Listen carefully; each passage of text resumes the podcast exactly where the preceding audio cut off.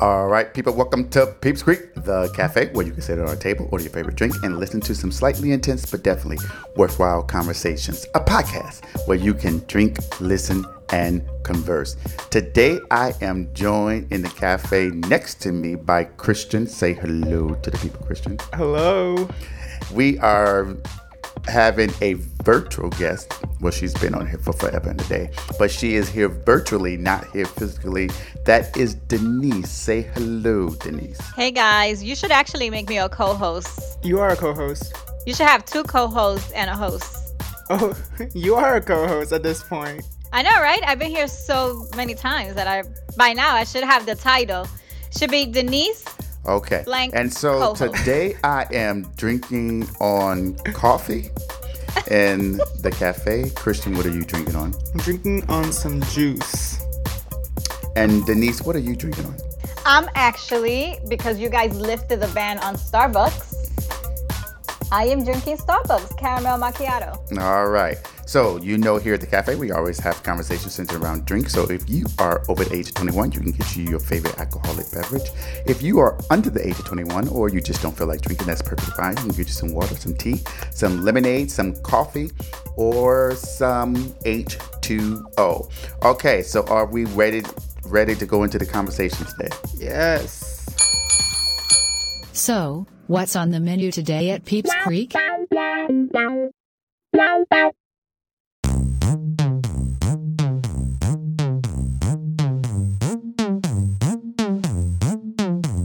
Hot stuff coming up.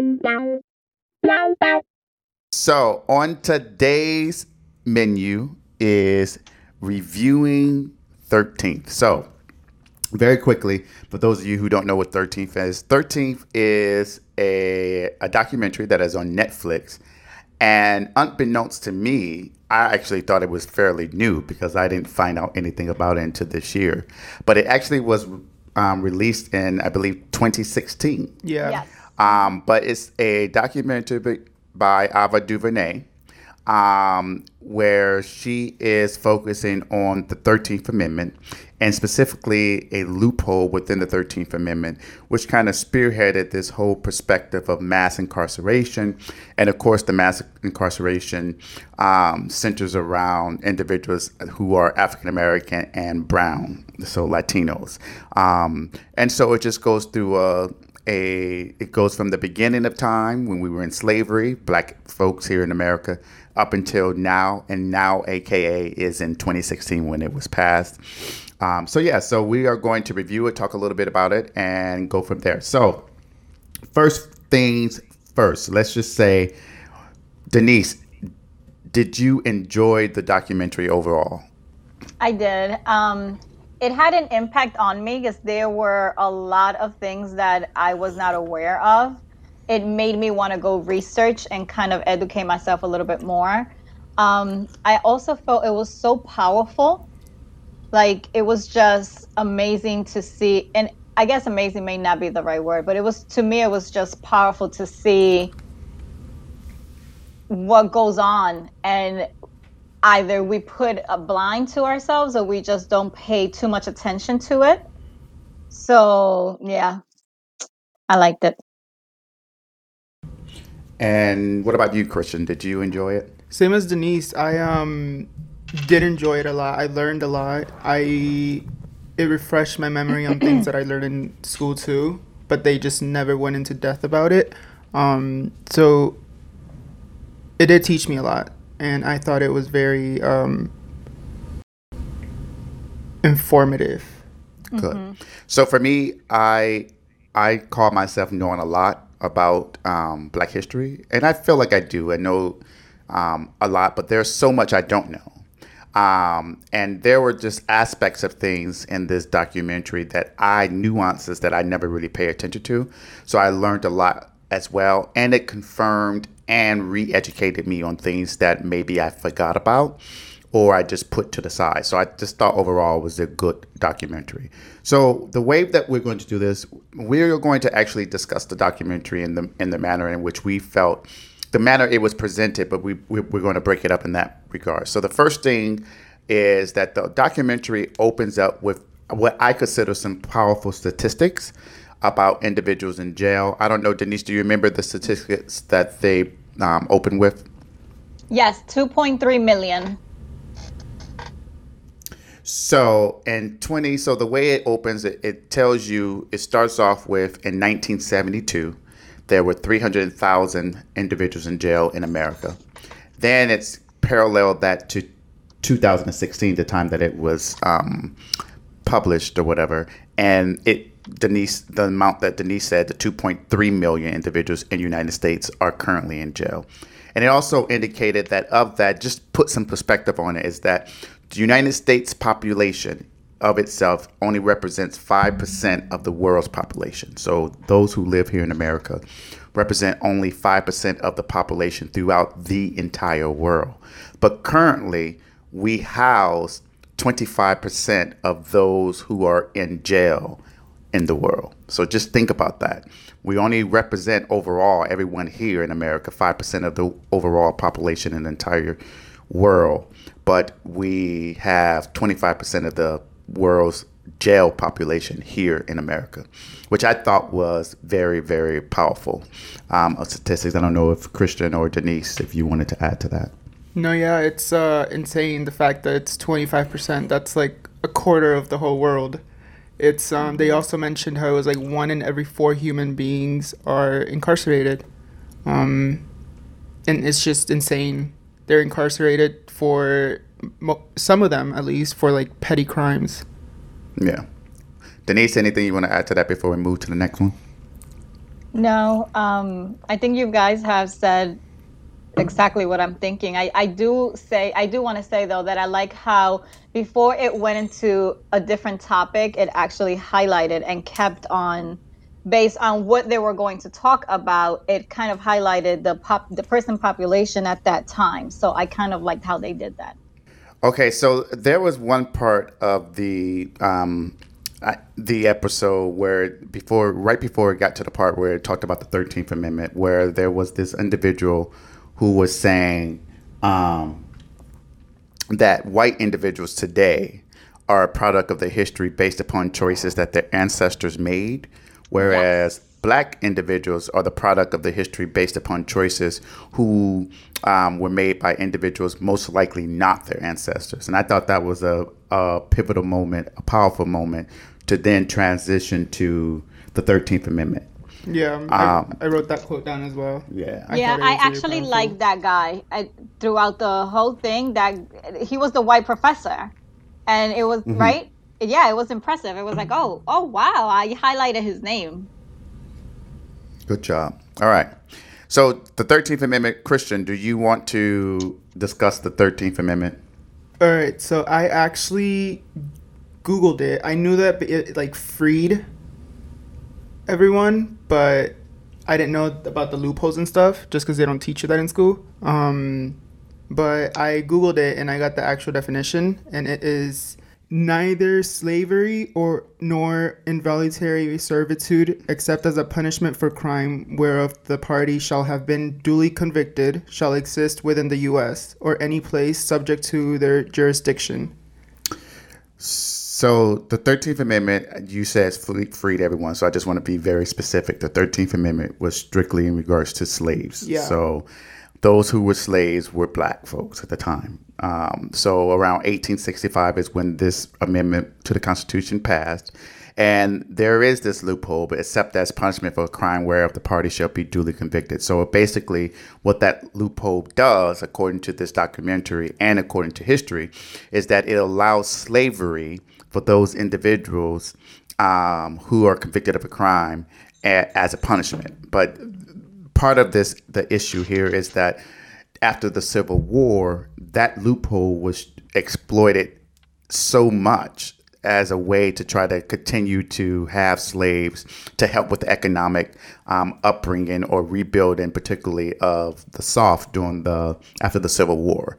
Um, because blacks were then being charged with i mean stupid crimes whatsoever so that they can be considered a uh, a, a convicted individual, and as punishment, some kind of involuntary servitude was pushed on them, which is like the chain gang and all that stuff. Um, but yeah, anything you want to say, Denise, about that? Yeah. Um, So I knew the 13th Amendment, but I did not know about the loophole.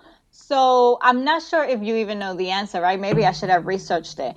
How, if it wasn't because of this documentary, I think I, I wouldn't still know that loophole was even there. So Exactly. did something trigger it that then someone said, oh, wait, this has a loophole, or it was known the entire time? You understand what I'm trying to Well, ask? No, I get you. I, I mean, I can't really. I don't know the answer to that because I wasn't there at the time. But here's what I can say: is I think that because the Constitution, when it was created, it specifically cut out black individuals from the equal rights and liberty um, that white individuals enjoyed. So my thought process would be is that this was a political move, a to to get slaves free, but also to satisfy those individuals who wanted some kind of means or effort to find a way to continue with the economic economic upbringing of the country. So I, I if you ask me, yes, I know I believe they knew what they were doing when they actually put that loophole in. Um, and so I don't know if you all seen some of those movies, and I, I, never dawned on me until this documentary. I love Nina Simone, and one of her songs is talking about the chain gang, and part of that is that prisoners were used to like build the railroad. So in order for us to get transportation from one side of the country to the other, we had to have railroads because that's what was that's what was the means of transportation the easiest way to do that is to have those individuals who are convicted of a crime do it for free because and then you won't have slavery or you won't have involuntary servitude but it will be part of the punishment you, you know what i mean Yeah, because they've said that um, about bridges as well. That some of these bridges have actually been, you know, they've been created or whatever the word is by people in prison. Right, exactly. And there's a lot of um, prisoners who are helping companies even to this day um, Yeah. with products and things of that nature. And they're not really, excuse me, if they're getting paid, it's pretty much nothing. And quite frankly, they don't. They're not obligated to get paid for those those services either. You know what I mean? Yeah. Um, did you want to say anything else about? Um, yeah, basically what you were saying about how once this 13th Amendment was passed and white folks started targeting specifically uh, African Americans, it was um, to basically once again strip the rights away. Right. And I'm like, I never would have thought of that until this documentary. Right. And then, like, if you think about some of the key words in that amendment have been duly convicted. So, the one of the notes that I wrote when I looked at the looked at the documentary is that I said, if we're in 2020 right now and we still can't get a fair shake in the justice system, what makes us think back then any African American who was who was charged with any crime will have any fair shake of beating that crime. I mean, nine times out of ten, the justice system is going to be against them, and I think part that's a theme that was throughout this documentary that I thought was very well done um, to highlight how it crossed from even then to now. Um, but yeah. Um, and then that they that went to the discussion about Birth of a Nation, which was a movie. First Um, blockbuster film. Yeah. um, Denise, you want to talk about Birth of a Nation? Yeah, so I will say it's a movie that I didn't even know existed. Sad to even say this. Um, but I did Google it. Um, it was created after the Civil War, Civil War. I can't say the word. Civil War. Um, War. It chronicled the the movie was created to chron- chronicle the assass- assassination of Abraham Lincoln, but also the relationship of two families in the Civil War and the Reconstruction era. Um, but it was controversial apparently even before it came out. So I guess while they were making it, it was controversial. And to this day, it still remains um, one of the biggest controversial movies of all times because of how they um, depicted, or is that is that a right word? How they portrayed um, African Americans. Um, so they were portrayed as not being intelligent, being sexually aggressive towards white women, Um, there were scenes on that movie that they presented that were just like wow, crazy because they have the white. Apparently, everyone that was um, black or African American was actually painted. Yeah, so you, that is called blackface. So that's why, even before, I mean, even after this, the movie, the in, the movie industry always had used white um, actors to portray black individuals, and they will put them in blackface um, and put you know large, big pink lips on them and things of that nature because the caricature of African Americans was to depict them as stupid, um, insane, and like you said, um, s- sexual deviance. I mean, that was one of the biggest things that this movie tried to portray is that you need to watch out for black folks because they're going to come for these innocent white women, right? Um, and they had that picture or that image of the lady who was on the edge of the cliff and she decided to jump off the cliff in order to avoid being um, Raped. raped, quote unquote, by a black guy. Um, but it, what I never knew, I mean, I knew about the movie, I knew about how it depicted black people, but what I never knew is about the president at that time, Woodrow Wilson. Do you do what? What do you remember that part, Denise? I do. Um, before we actually go into him, I, I also want to to mention something that they mentioned about this movie gave popularity to the Ku Klux Klan, the KKK. Um, it Yes. almost kind of made them heroes or, or such, however they mention it there. But I just wanted to mention that because that's something I did not know.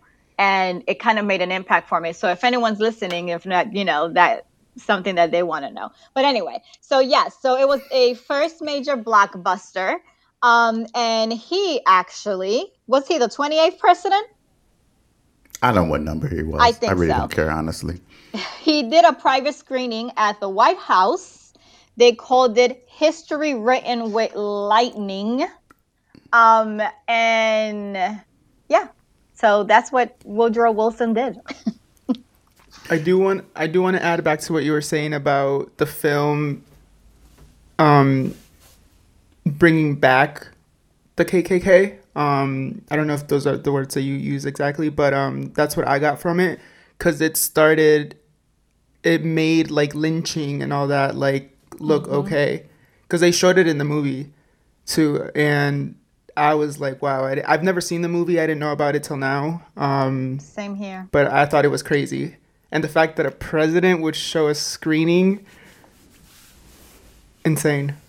So, um, Birth of a Nation, Denise and Christian already um, indicated that, but the way that I categorize it is that it extended the ability for whites to have um, justification to use vigilante justice. So, the KKK, you had folks who felt that um, lynching was appropriate. In fact, I have a, they put in there a, a fact that I never knew that at the 1924 Democratic Convention had 350 delegates who were members of the KKK represented there. So these are individuals representing, putting people in the government um, to ensure that they maintain this kind of white vigilante justice perspective.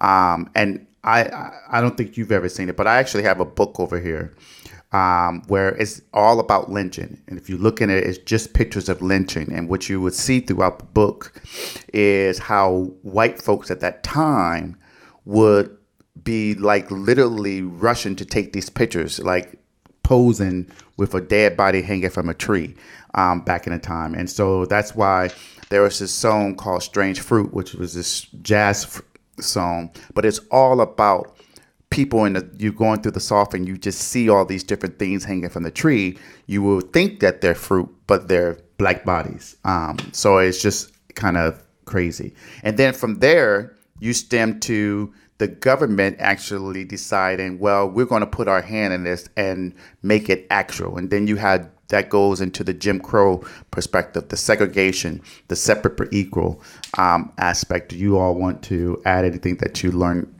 from that part of the documentary? I mean, I always know about segregation and all that. Um, I I don't really have anything to add in regards to that. There was um, quote or someone in the I, I didn't write the name down, but there was something he said that was justice too long delayed is justice denied. Um, that stood out for me in the film. Martin Luther King Yes. said that. Yes. Denise, anything on that? Yeah, um, like Christian, I knew about segregation, but the Jim Crow, did I say that right? Jim Crow law Jim Crow. was something new for me. Um, there's one of the um, people that actually talk, which is, um, I want to say it's Michelle Alexander. She's the one that's doing the. She did a book already, I believe, for the new Jim Crow era or something like that. Um, but that was a part that was new for me. Segregation was something that I always knew of, but not that. Um, so I was glad that it was mentioned because it kind of gave me the opportunity to kind of do a little bit more research. Um, did they also mention Uncle Remus after the birth of a nation? Do you guys remember that part? I don't remember what what what was said. Well, it was just the the fact that um he ha- he made books. This is something I didn't know. They mentioned that name, and so I was like, because it was um Jelani Cobb who actually mentioned it as he was mentioning the birth of a nation. So I wanted to just find out what it actually was, and it was a professor, I believe it was. uh, I think that's what he was, a professor who created fictional stories of a Black American character. It was like folk tales, if that's how you pronounce it. Um, And it was uh, he wrote he wrote them to represent the struggle in the southern U.S., specifically in the plantations. He himself um, worked at the plantations like an I want to say intern, but it's probably what we consider like an intern at this time. Um, so he wrote like eight or six books about it, and there was even um, uh, not movies, but like shows made out of it.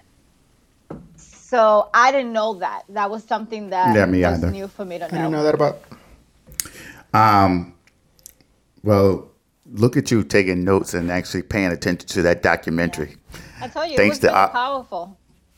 Good. All right. So then that goes into the whole civil rights movement, right? We talk about the passage of the 1964 Civil Rights Act. Um, essentially, if you think about it, that occurred nearly 100 years later after the 13th Amendment was passed. So black folks still trying to thrive and get their position.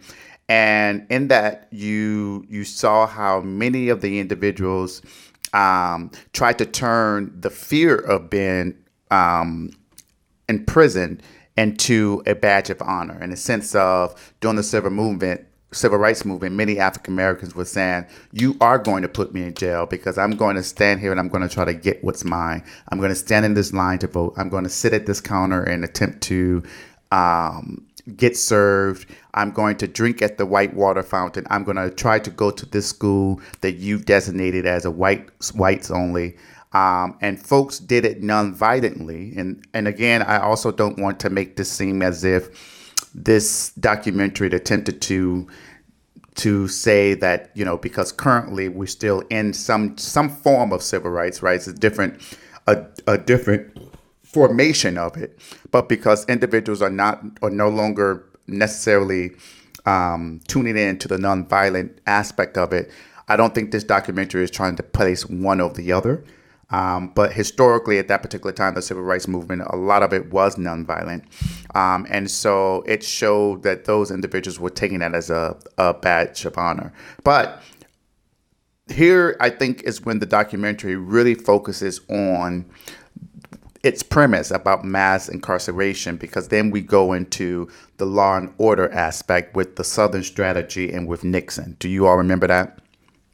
Yes. So, um, Nixon had a, a strategy in place where his goal was to bring as many whites into the Republican Party as, as possible. And so he was focusing on um, uneducated, poor white folks um, in the South to try to get them to recognize um, that blacks, the LGBT folks, went, folks who were out here fighting for women rights and folks who were against the war were evil. Do you all remember that? Yeah.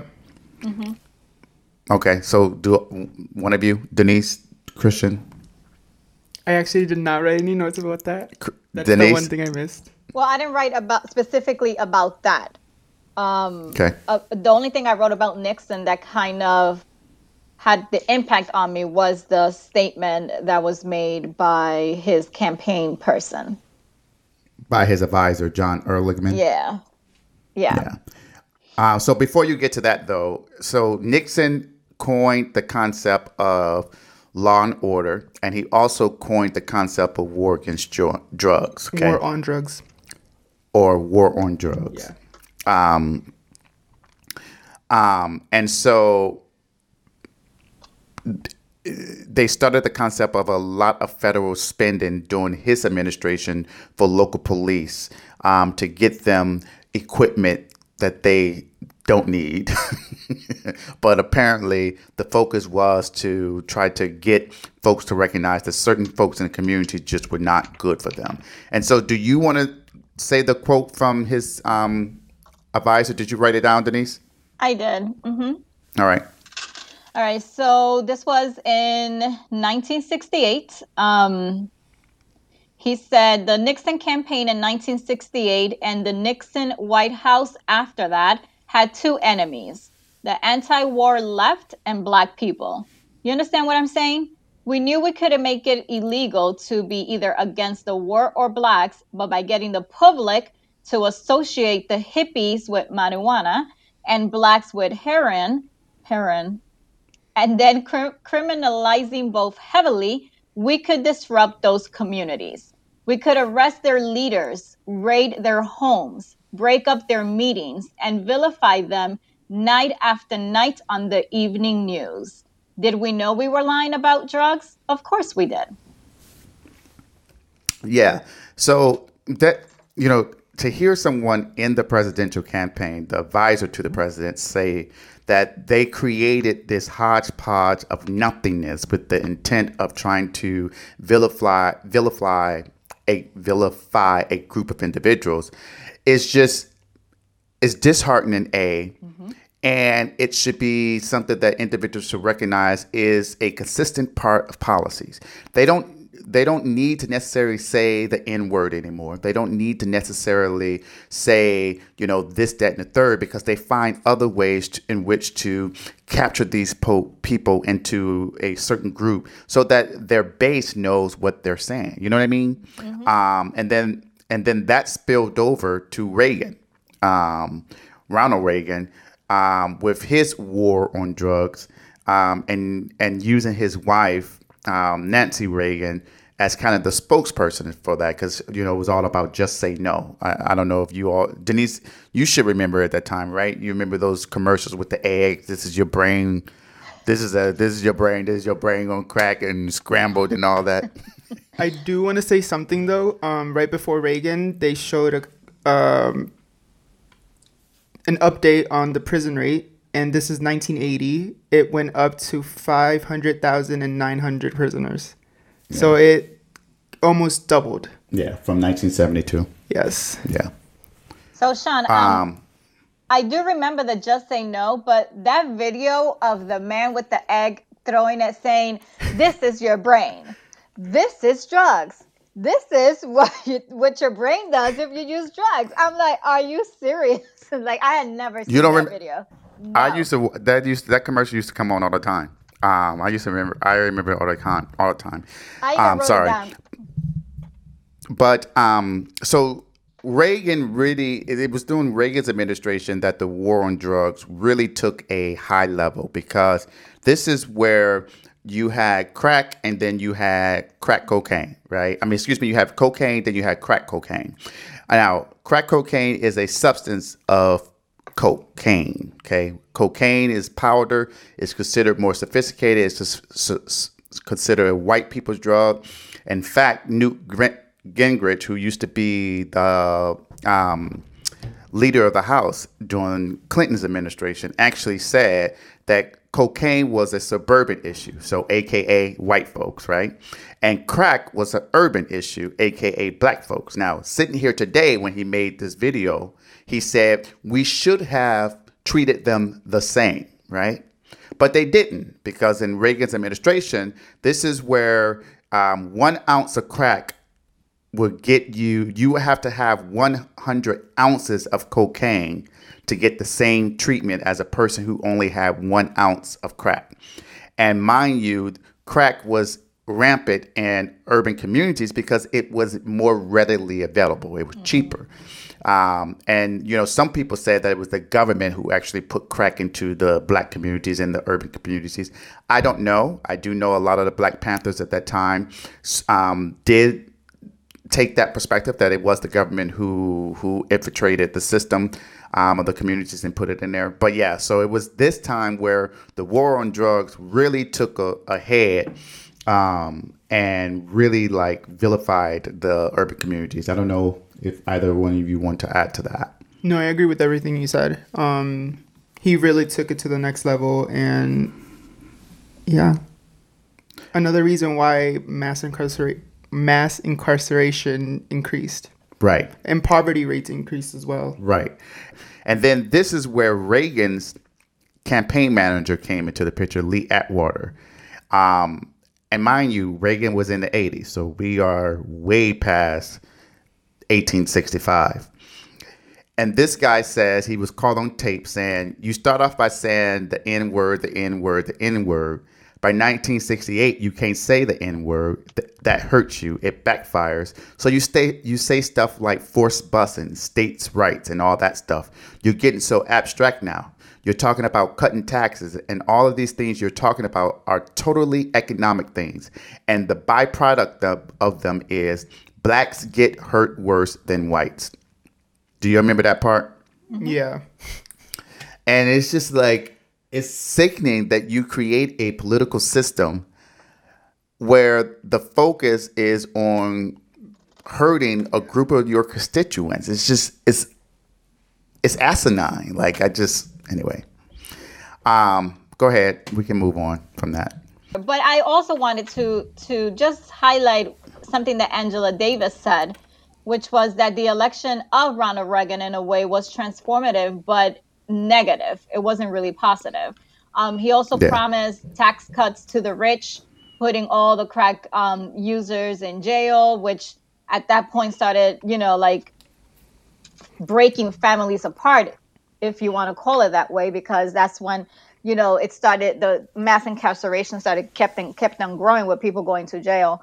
Uh, this part is what makes the whole. I mean, I wouldn't say makes the whole, but it just opened my eyes to so many things politic politically wise, if that's a proper way of saying it. Um, So I I agree with you. I think this part was very very informative and very good. It was really good. Yeah. Okay, so, I'm sorry. um, so what what about the caucus? we were just saying about how he may he was trying to let prisoners out of prison on the weekends, and I guess this went on because Willie Horton got out, and um, he was a prisoner that um, was in there. Um, I'm not. Did, did it say where he was? I, no. I, No? I think Okay. it was like Massachusetts or something. Well, he basically gets out and he goes and rapes a white woman woman and he killed her boyfriend, was it? I don't know who he killed, but someone was murdered. Yeah, um and basically this is where that whole super predator started. And then long story short, he lost obviously and Bush the first one. Any, Yeah. Yeah, but but that's true. But the thing was that the the I guess one of the most pivotal points about that is that they used Willie Horton to get Bush to win because before that he was not winning. Um, and people didn't think he was tough enough on crime. But then what they started to do is start to sensationalize this particular crime. Now, the same Grover Norquist guy um, was was adamant that it was the Democrats who actually sensationalized Willie Horton's name. And no one disagrees that both sides talked about this crime. But what matters is that the Bush administration de- or the, the campaign decided to sensationalize the image. And so it was the imagery that got individuals to think, okay, oh my God, we can't have this type of thing. We got the same predatorial perspective from African Americans. They're beasts, they're animals. Going and parallel that back to the birth of a nation, and then parallel that to the fact of this is how we treat these individuals. This is because of because this is what they will do. And so then it became this whole predatorial super predator concept. But it's all about the imagery Yeah. um, that was that was splashed across the, the news on that because that was just one case. I'm not saying that he did not do it, and I'm not saying that the crime wasn't bad, but this is one crime out of the entire nation, right? And I'm sure there were other crimes by other races similar to that, but they decided to highlight this particular crime, right? Um, and so then you go into the whole discussion. They went into the whole discussion about super predators and how at this time, the imagery that you saw on the news constantly was black kids, um, younger kids in handcuffs, c- committing some kind of crime. Um, and so they were naming them super predators, and newscasters were calling them that. It, they even had Hillary Clinton out there saying it on the news. Um, other folks were using it. And this is during the same time where the Central Park jogger situation occurred, where um, those African American Latino men, young boys, two of them at the time, several of them, at least two of them, were under the age of 18. But they were convicted of, of of brutally raping this jogger in the Central Park. Um, and so this was during the time where Donald Trump took out the page ad saying we need to bring back the death penalty because these boys um, should be mm, executed because of this crime. And, you know, these folks spent six to 11 years in jail before it came out that they didn't commit it. They were exonerated. They, they were not the individuals um, who committed a crime, but it was the sensationalization of this super perspective that caused people to be sensationalized with that. Um, and so then we go to you've been saying this all uh, several times, Denise. So you are going to talk about this. Um, we go into the Clinton era um, with his perspective on the tough on crime. Um, um, what am I saying? Bill? Bill. Well, it wasn't really a bill. It was just like An act or he, whatever? Yeah, he was. He basically was saying, you know, I'm a Democrat. I I too can be tough on crime. Um, so you want to talk about this? It's the three strikes, the mandatory minimum, the truth in sentences, the 1994 crime bill, all that. Yes. So I may be all over the place because my notes seem to be all over the place. Um, but so we have this crime bill that uh, Clinton signs into law in 1994. Um, later, years later, admits that it was a mistake that he did. Um, I do want to mention that I didn't know this. I actually didn't even know about this crime bill. But one thing that I wanted to highlight is that it's apparently the largest piece of criminal justice legislation today. Did you know that?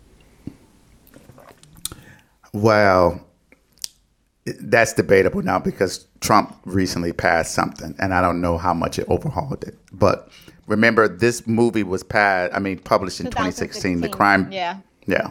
I before you go on to like the three strikes and you're out, I do want to because I did I didn't really know about the crime bill either, and then I googled it and um, I didn't know that it also um, included um, funding for the border patrol and immigration and naturalization service.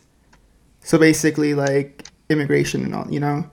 I didn't I didn't know about that. I thought it was just like for federal penalties for crimes and stuff, you know. No, I'm glad you mentioned that because what it did was is that it created 100,000 new police officers, which means new jobs for police officers. Um, it created a 9.7 billion in funding for prisons and 6.1 billion in funding for prevention programs designed by experienced police officers. Um, so it the the bill had stuff about federal assault weapons ban, federal death penalties, um, elimination of higher education for inmates, violence against women acts, so on and so forth. Um, and then, and it, it may be all over the place, Sean, so you can kind of stop me if I'm not saying it correctly. But I know that I don't want to say that this is what created it, but I know there was some type of controversy because of the murder of Holly Klaas. Polly, I'm sorry, it's not Holly, it's Polly The the young girl. the young girl yes that was kidnapped from the sleepover and then um, the the report of her kidnapping only went out in one channel, and it didn't actually reach other parts of California. So this one lady saw this vehicle in her home, called the police. Actually, it wasn't the lady; it was the nanny. They called the police, and they the person was actually the guy that killed the girl. But because that news report had not gone out in that area, the police didn't know that they that's the man they were looking for. So he apparently had the body with him at the time and everything. So that is what seems to have brought the California three strikes law. Um, I w- I don't want to say that's what made it um, the law, but that's part of the controversy. I don't know if you guys remember this part. Yeah, but Uh, so, sorry, you were gonna say something. no. Oh, so the California three strikes law was it also enacted. But in I do want to 94. say something. I'm not sure that three strikes and you're out is only. I don't think that's only in Cali. There are other states that have done that as well. Yeah, there's Virginia, Virginia has it. New New Mexico has it. Other places have it. Um, and I want to say federally, there are some federal aspects that if you get three felon felonies, you go away for life as well from the felony standpoint. I mean, from the federal government. Yeah, and I only mentioned California because again, it's the controversy between that that case, and that case was in California. So that's why I say the California. But you are right; it, California is not the only state. There are many other states that actually have that law. But it was enacted in '94. It required defendants that were convicted of any new felony, um, having suffered one prior conviction of a serious felony, to be sentenced to state prison for twice the term otherwise provided for the crime. Um, so, in the wake of that murder, politicians in California and other states started supporting the, the three strikes law, which you guys know by now. Anything else? Um, So while you're looking, there are two pieces that I, I think we need to highlight particularly the mandatory minimum, which is part of this whole Clinton era, as well as the truth in sentencing. So if you remember there was this there was a a altercation, I call it an altercation between Bill Clinton and Black Lives Matters when he was screaming at screaming at the Black Lives Matter protesters when during Hillary's campaign. Do you remember that part? All right. Yes. So part of the many of the individuals in the Black Lives Matter movement um, are blame um, a lot of the mass incarceration on this 1994 crime bill because of the mandatory minimums, the truth and sentences. So, so with the mandatory minimums is is that federal judges basically what they're saying is what happens is federal judges don't have discretion at this point. If you commit a crime and it's is one of the crimes listed there, that's the sentence that you're going to get no matter if this is your first time ever being in trouble or it's your 50th time being in trouble. So they took away the discretion from the judges who arguably as this documentary makes clear are supposed to be impartial um, fact finders. They can they can sift through the law, they can sift through the facts and make a determination about what's a fair sentencing. And a lot of federal judges have complained about this aspect that their hands are tied. But what the documentary, I think, does a good job at, of showing is that, yes, the federal judges' hands are tied, but not the prosecutors, because it's the prosecutors who have discretion on what to charge individuals with. They can have discretion to bring a charge or not bring a charge. They have discretion to charge them for this particular federal crime or not. Um, and one of the statistics that was brought up is that 95% of those prosecutors are white individuals. And so these are individuals who may have unconscious bias against certain groups of individuals. And I think statistically it has shown that the mandatory minimums and the discretion about what to charge people have shown that African Americans and brown people have have um, carried the larger weight of that. Um, and so that was something that was very important there. And then the truth and sentencing bill. Now, this is one of the bill, one of the aspects of it that I really forgot about until the documentary. And the truth and sentencing aspect of is before this bill, if you got 20 years, you know, and maybe four or five years, you can go on parole, right? But what the truth and sentencing bill said is is that if you get 25 years before you even think about a concept of getting parole, you have to spend 85% of that in jail. So it was a way to elongate sentences. It was a way to ensure that these prisons are filled with individuals. Um, and that just created this whole economic buildup for privatization of, of, of um, prisons because you make money. The longer these people are in here, the more money you are going to be able to make um, based upon your your contract or what have you. Um, so those are two aspects of that of Bill Clinton's era that I really wanted to highlight because I think those are two of the most important things that have caused situations where black and brown folks are in jail for an insurmountable amount of time for some of the stupidest crimes, non-violent crimes at that. Um, so yeah, I wanted to highlight that. Yeah, and then he later went on and realized that it was a mistake and apologized like publicly. Allegedly, Alleg- I'm like, I saw the video and I'm like, he didn't sound sincere at all. no, he was screaming. Yeah. screaming at the Black Lives Matter. You got this old white man screaming at you, which is for me. And I like Clinton, but this was I felt like towards the end he just just did not have any of the knack that he used to have. Like you, an old white man, screaming at these black folks who are telling you that your bill was fucked up. Like you you don't get to say you know you now realize that it's an error but yet you're screaming at the people because they're upset that you didn't have the the forethought to think about the impact before you went out and spearheaded this bill. You know what i mean? The the the imagery was just annoying. Um and then I think there's two other things that we need to talk about because this documentary, there's a lot, but I want to talk about um, how the documentary focused on how the federal government put its one of its largest uh, law enforcement agencies against um, dismantling um, black leadership in the community. Um, and we're talking about FBI, and this was particularly during Hoover's um, administration. Um, but you know, they they mentioned how Martin Luther King Jr. had the FBI after him, how, the, how Malcolm X had the FBI and local police actually in his entourage. Like they had people undercover in his entourage as an attempt to try to dismantle his leadership. Um, they had, I think her name is, a, is it Asati Shakur? Tupac. Satu Akur. It- that's Tupac's mom, but how do Yeah. you say her first name? I forgot. I, I don't know. I said Asatu.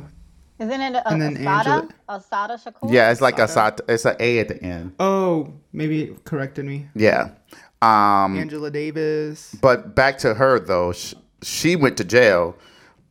She was in the Black Liberation Movement, but folks got her out of the jail and took her to Cuba. So she's currently still in Cuba. Um, the Black Panthers. Then we have Angela Davis. She is. I, I didn't know anything about Angela Da- Davis until this documentary, and then the way she just walked into that court, I was like, wow. And and mind you, she represented herself. Yeah. I mean, this lady went into this court. She was not a lawyer. Went into this courtroom. They were trying to put her away for life for some some bullshit ass charges on guns and things of that nature. She went in there with her afro, her black her black out. She put her fist up. her fists up when she came in the courtroom. And anyway, she got out. Um, and then you have, of course, you have the Black Panthers, right? Um, they wanted to infiltrate the Black Panthers everywhere. Um, and then Fred Hampton. I don't know, Denise, do you want to talk about Fred Hampton or Christian? He was basically he was so young. It's so sad. It was a he was a 21 year old activist at the time of his death. Um, he was also a member of the Black Panther. Right? He was Um, the head of the Chicago office. he basically somehow like people just realized that he knew what he was doing and he was able to bring in all types of races latinos even white people um, to fight for the injustice uh, for the Af- african americans and he was killed in his own house while he was sleeping next to his pregnant fiance was it wife or fiance I don't know, but wife, fiance, girlfriend. But his, she was Um, she pregnant. was pregnant, and on the in the documentary, it shows four white cops carrying his body out, and they're literally smiling at the camera. And that's just, it's ridiculous and disgusting. But I also wanted to say how um, I found impressive that these individuals was so young, especially Angela Davis, because she was, but the way she talked, the way she mentioned how they would ask her about the violence and she would think about, you know, how her father would have I think was it the guns or something, how they knew Yeah. the four girls and it was just so impressive to hear her and just to kind of my imagination go back to think about those times and her being that young but yet understanding so much and even like sean said representing herself she did that because she knew what she was doing you know what i mean it's like it would it would make such a difference we have so I, i'm not going to say it would make i want to say is we have so many young people nowadays that know so much that are for the cause yet we don't take the time to listen to them Right. so that, no, I agree thinking wholeheartedly. about when you when you guys were talking And and just for clarification or or edification, the four young girls that you're referencing is the 1963 16th Street um, Baptist Church bombing, which was in Birmingham, um, where white folks had bombed the church, hoping to kill some of the black leaders in that particular area. But instead, there was four little girls playing in the basement, and all four of those girls died. Um, so that's what that's referencing. But I do want to say one other thing about Angela Davis, and it goes right to your point.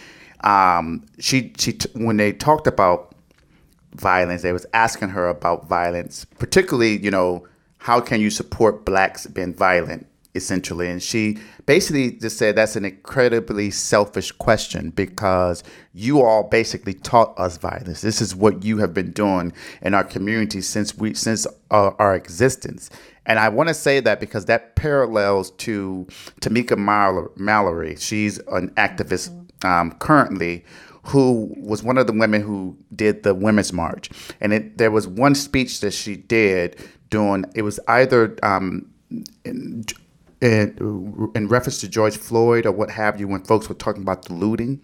And basically, what she said is, How dare you talk about violence? You taught us violence from the beginning. You ripped us from our homes. You ripped us from our, our families, our mothers, our fathers. You placed us in fields and beat us. And then you put like fire hose on us. Like this is what you have taught us as a as a country that the only way that the best way to act is through violence.